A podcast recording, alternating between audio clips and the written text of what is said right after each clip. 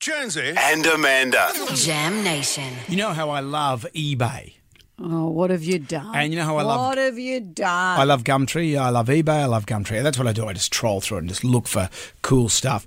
But I got tipped into Facebook Marketplace by a friend of mine. G- uh, Genuinely, I don't. I keep away from Facebook because it's just too much. It's too much time wasting. But a friend of mine had a picture on Facebook Marketplace of a flight center man You've got one. for sale. Yes, for sale.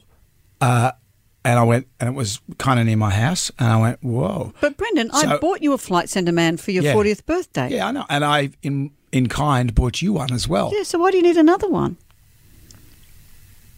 Anyway, I, I, I've. Uh, Oh. Did re- you buy another I one? reached out to the guy. I said, I, I, he wanted 500 bucks. I said, I'll give you 300. He said, 400 is yours. So I've gone, boom. And then I'm walking out the door on Saturday. And Helen says to me, "Where are you going?" And I said, "I just scored this flight center man for four hundred bucks." And she went, "No, what do you mean, no?" I said, "I'm going to get it." She and she said, "Like you, Yes. you've already got one." A lot of people would say you shouldn't have one, let alone two. So I said, "Well, I'm going to get it." I, you know, and my wife lets me do whatever I want. She's very good that way. But she said, "No, I forbid it." And as soon as she says, "I forbid," that's it. I said, "Really?" Because that's a hard no. Forbid is a hard no.